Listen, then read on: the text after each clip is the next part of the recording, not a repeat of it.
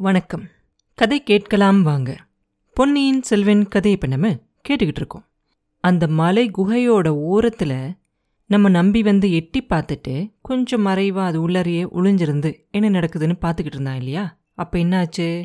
பெரிய பழுவேட்டரையர் நந்தினி கொண்டு வந்து கொடுத்த கஞ்சியை வந்து அப்படியே மடார்னு தூக்கி எறிகிறாரு. அந்த மண் பாத்திரம் அப்படியே போய் செதறி உடஞ்சி போய் விழுகுது. பெரிய பழுவேட்டரையரோட இந்த கோபத்தை பார்த்து நந்தினிக்கு எந்த ஆச்சரியமுமே ஆகாது. மூணு வருஷமாக அவ ஆட்டி வச்ச மாதிரியெல்லாம் ஆடிக்கிட்டு இருந்தவர் முதல் தடவையா இன்னைக்கு கோவப்பட்டது அவளுக்கு கொஞ்சம் கூட ஆச்சரியமா இருக்காது. அவ ஏதோ எதிர்பார்த்த மாதிரி தான் இருக்கும் அவளுக்கு. கொஞ்சம் கூட பதட்டப்படாம நந்தினி எந்திரிச்சு போய் பெரிய பழுவேட்டரையர் முன்னாடி நின்று நமஸ்காரம் பண்ணுவா. அப்படியே ரொம்ப உணர்ச்சி வசமா தழுதழுத்த குரல்ல சொல்லுவா சுவாமி என்னோட வார்த்தைகள் எல்லாம் உங்களுக்கு தேனை மாதிரியும் தேவாமிரத மாதிரியும் இனிக்கிறதா நீங்க நிறைய தடவை என்கிட்ட சொல்லியிருக்கீங்க. ஆனா இன்னைக்கு நான் கொடுக்குற கஞ்சியை மாதிரியே நான் சொல்ற வார்த்தைகளும் உங்களுக்கு விஷம் மாதிரி கசப்பா இருக்கும். ஆனா தயவு செஞ்சு இன்னைக்கு நான் உங்ககிட்ட கடைசியா ஒரு சில வார்த்தைகளை சொல்லிக்கிட்டு கிளம்புறதுக்கு எனக்கு அனுமதி கொடுங்க. அருமை கண்மணி அப்படின்னும் ஆசை காதலி அப்படின்னும் உங்க வாயால என்னை நிறைய தடவை கூப்பிட்டுருக்கீங்க. இன்னைக்கு பாதகி அப்படின்னும் ராட்சசி அப்படின்னும் கூப்பிடுறீங்க. நான் பாதகி தான். ராட்சசி தான். மூணு வருஷமா உங்களை ஏமாத்திக்கிட்டு இருந்தேன். காட்டுல அனாதியா நின்ன என்ன கூட்டிகிட்டு வந்து அரண்மனையில வச்சிங்க. பேரரசிகளும் இளவரசிகளுக்கும் கிடைக்கிற மரியாதையெல்லாம் எனக்கு கிடைக்க வச்சிங்க.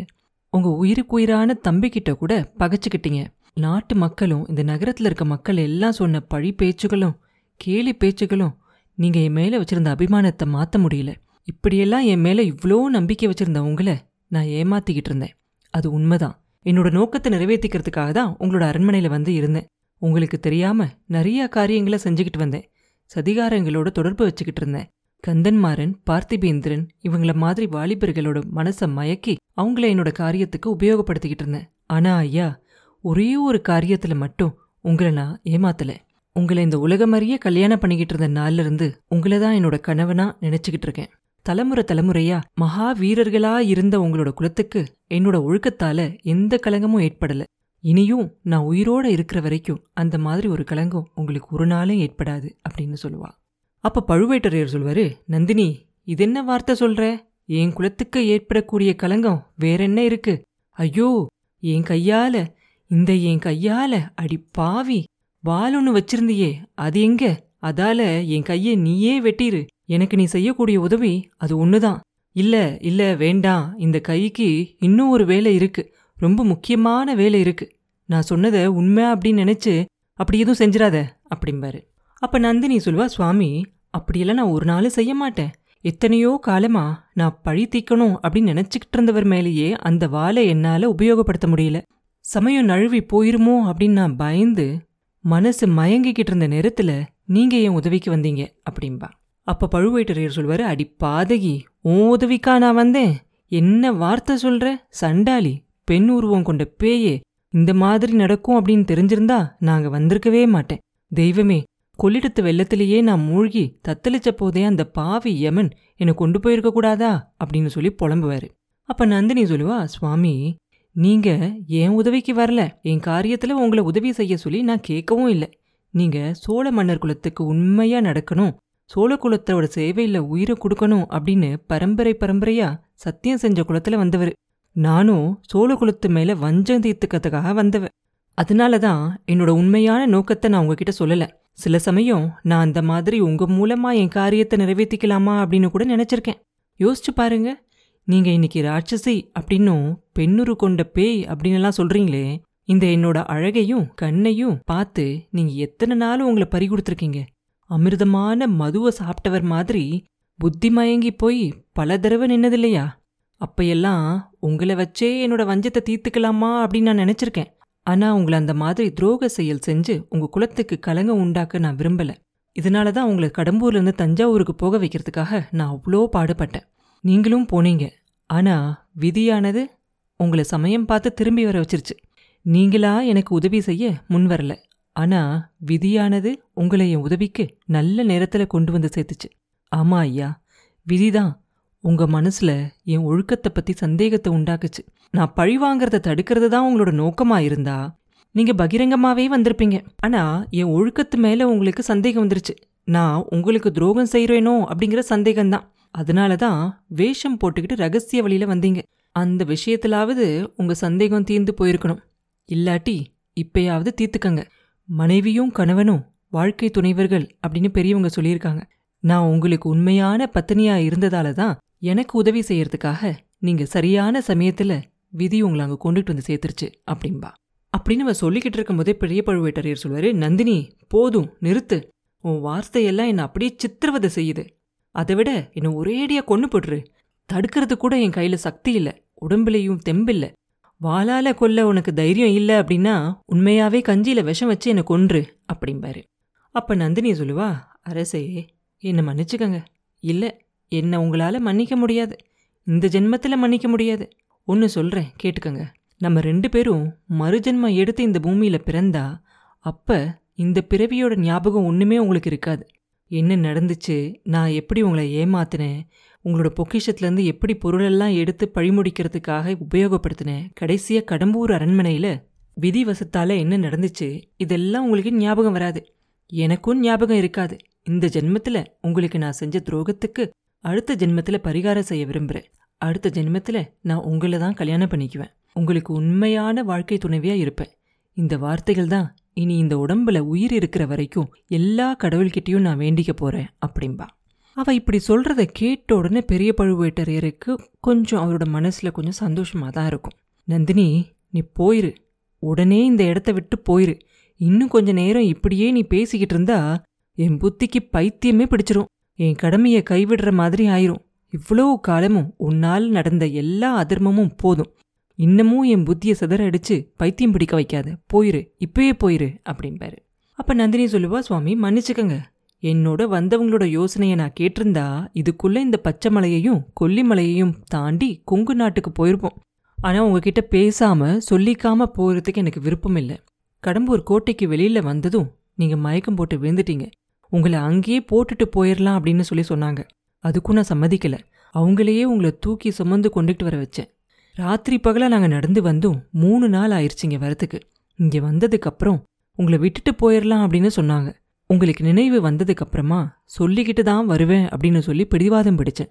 அந்த என்னோட எண்ணம் நிறைவேறிடுச்சு நீங்க என்ன கொல்ல பார்த்தீங்க. அதுக்கு நியாயம் இருக்கு. ஆனா விதியோட வசத்தால வேறு விதமாக நடந்துருச்சு. என் உயிரை வாங்க நினைச்ச உங்களோட உயிரை நான் காப்பாத்தினேன். கொஞ்ச நேரத்துக்கு முன்னாடி என் கையால கொடுத்த கஞ்சி விஷம் அப்படின்னு சொல்லி விட்டெறிஞ்சிங்க. ஆனா மூணு நாளா உங்களுக்கு ஞாபகம் இல்லாமல் நினைவில்லாம இருந்த நேரத்துல எல்லாம் இந்த கையால தான் உங்க வாயில தண்ணீர் விட்டு காப்பாத்தினேன். மூணு வருஷம் காலமாக நீங்க என்ன உங்க அரண்மனையில பேரரசியா வச்சு பெருமை செஞ்சீங்க? அதுக்கு கைமாறு இந்த ஜென்மத்துல என்னால செய்ய முடியாது. ஆனாலும் இந்த மூணு நாள உங்களுக்கு என் கையால பணிவிடை செய்ய நான் கொடுத்து வச்சிருந்தேன். இந்த ஞாபகம் என் உயிர் உள்ள வரைக்கும் எனக்கு திருப்தி கொடுக்கும். போயிட்டு வரேன் ஐயா அப்படின்னு சொல்லுவா. அப்ப பெரிய பழுவேட்டரையர் சொல்வார் நந்தினி என்கிட்ட ஏன் போயிட்டு வரேன்? அப்படின்னு சொல்லிக்கிற கேட்காமலே போயிரு. நீ இங்கே கொஞ்ச நேரம் தாமதிக்க தாமதிக்க என் புத்தி தடுமாறிக்கிட்டே வரும் அப்படிம்பாரு. அப்ப நந்தினி சொல்லுவா ஆமா என்னை மறுபடியும் கொல்லணும் அப்படின்னு உங்களுக்கு தோணினாலும் தோணலாம். சுவாமி உங்க கையால என் உயிர் போற மாதிரி ஆச்சுன்னா அதை விட ஒரு பெரிய பாக்கியம் வேற எதுவுமே எனக்கு இருக்க முடியாது. ஆனாலும் முதல்ல என்ன கொல்றதுக்காக தானே நீங்க மாறு வேஷம் போட்டுக்கிட்டு வந்தீங்க? அப்படின்னு கேட்பா அப்ப பழுவேட்டரையர் சொல்லுவாரு எதுக்காக மாறு வேஷம் போட்டுக்கிட்டு வந்தேன்? நீ ஏதோ காரணம் சொன்னேன் உன் ஒழுக்கத்தை சந்தேகப்பட்டு உண்மையை கண்டுபிடிக்கிறதுக்காக வந்தேன் அப்படின்னு சொன்னேன் அது சரியில்லை. நான் பழுவேட்டரையனா உன் முன்னாடி வந்து நீ ரெண்டு வார்த்தை என்கிட்ட பேசிட்டா என் மனசு இலகிரும் அப்படின்னு பயந்து போயிட்டேன். அதனால தான் அந்த மாதிரி வேஷம் போட்டுக்கிட்டு ரகசிய வழியில் வந்தேன். உனக்கு பேசுறதுக்கே இடம் கொடுக்காம நீ பிரமிச்சு போய் நிற்கும்போது உன் மேல கத்தியை எரிஞ்சு கொல்லணும் அப்படின்னு நினைச்சுக்கிட்டு வந்தேன். கடம்பூர் அரண்மனை வேலைக்காரன் இடும்பன்காரிய பயமுறுத்தி அவன் கையில இருக்க வாழை பிடுங்கிக்கிட்டு வந்தேன். அது மட்டும் இல்ல நந்தினி. கிழவன் பழுவேட்டரையன் பொறாம பிடிச்சு அவனோட மனைவியை கொன்னுட்டான் அப்படிங்கிற பழி சொல் பரவி ஊரெல்லாம் சிரிக்கக்கூடாது அப்படின்னு நினைச்சு காலாமுகனோட வேஷத்துல வந்தேன். ஆனா கொஞ்ச நேரத்துக்கு முன்னாடி நீ சொன்ன மாதிரி நான் ஒன்னு நினைக்க விதி வேற விதமா நினச்சிருச்சு. இனி ஒரு தடவை அந்த மாதிரி ஒரு முயற்சி என்னால செய்யவே முடியாது. அதனால நீ போயிரு. இதை மட்டும் சொல்லிட்டு போ. அந்த சமயத்துல நான் மட்டும் குறுக்க வராம இருந்திருந்தா என்ன நடந்திருக்கும்? உன்னோட நோக்கத்தை எப்படி முடிக்கணும் அப்படின்னு நீ நினச்சிக்கிட்டு இருந்த? அப்படின்னு கேட்பாரு அப்ப நந்தினி சொல்லுவா ஆமாம் ஆமாம் அதையும் சொல்லணும் அப்படின்னு தான் நினச்சிக்கிட்டு இருந்தேன். நீங்க கோபப்பட்ட உடனே என் புத்தியே குழம்பி போயிருச்சு.